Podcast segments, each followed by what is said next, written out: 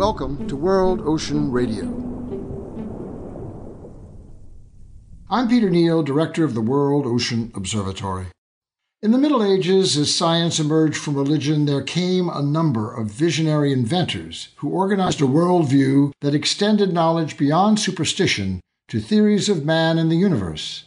Using this awareness expressed in a laboratory, alchemists became so bold as to think they could turn base metal into gold.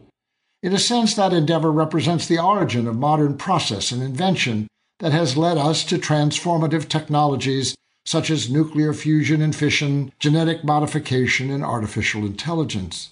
How do we change one thing into another, the value measured as exponential benefit for all mankind? A recent news item suggested a contemporary example. Last month in Kiunga, Kenya, a small fishing village on the Indian Ocean, population 3,500, a non governmental organization, Give Power, inaugurated a first solar powered water farm in Africa turning seawater into clean and sustainable drinking water using a filtration system that turns brackish salt water into enough drinking water for up to 35,000 people every day, 10 times the need. We speak often here on World Ocean Radio of the global water crisis.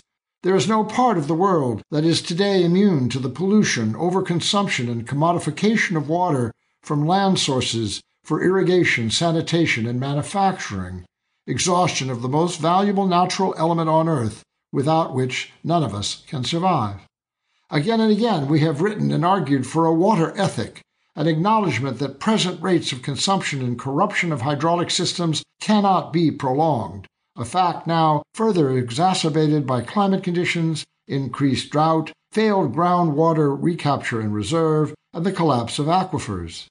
The water crisis is upon us right now, evident in cities and rural areas, in the north and south, and everywhere in between, where supply so evidently exceeds demand and people suffer by deprivation and death. The equation is direct and simple. The consequences are real. No one is immune. We've also spoken often here of the obvious solutions. First, mandatory conservation, reconstruction of unmaintained and inefficient treatment and distribution systems, and reorganization of industrial water processes around regulatory standards for reuse and sustainability. And second, desalination of ocean water as the only alternative means to compensate additionally for the landside loss. Desalination has long been argued against as unnecessary, energy expensive, and environmentally polluting, arguments informed and accepted with a false sense of security. But all those arguments go quickly away when the harsh reality of depletion is revealed. The rivers and the taps run dry, disease increases, economies fail, chaos ensues. Desalination of ocean water is the option to the scale required to meet this need. It too is fraught with peril. Historically, desal plants in the United States have been opposed by financiers, municipal leaders, and environmentalists as too costly and unnecessary. Only a few have been built, but that will surely change when faced with no alternative. All the conventional economics and politics will be contradicted. There will be no other choice.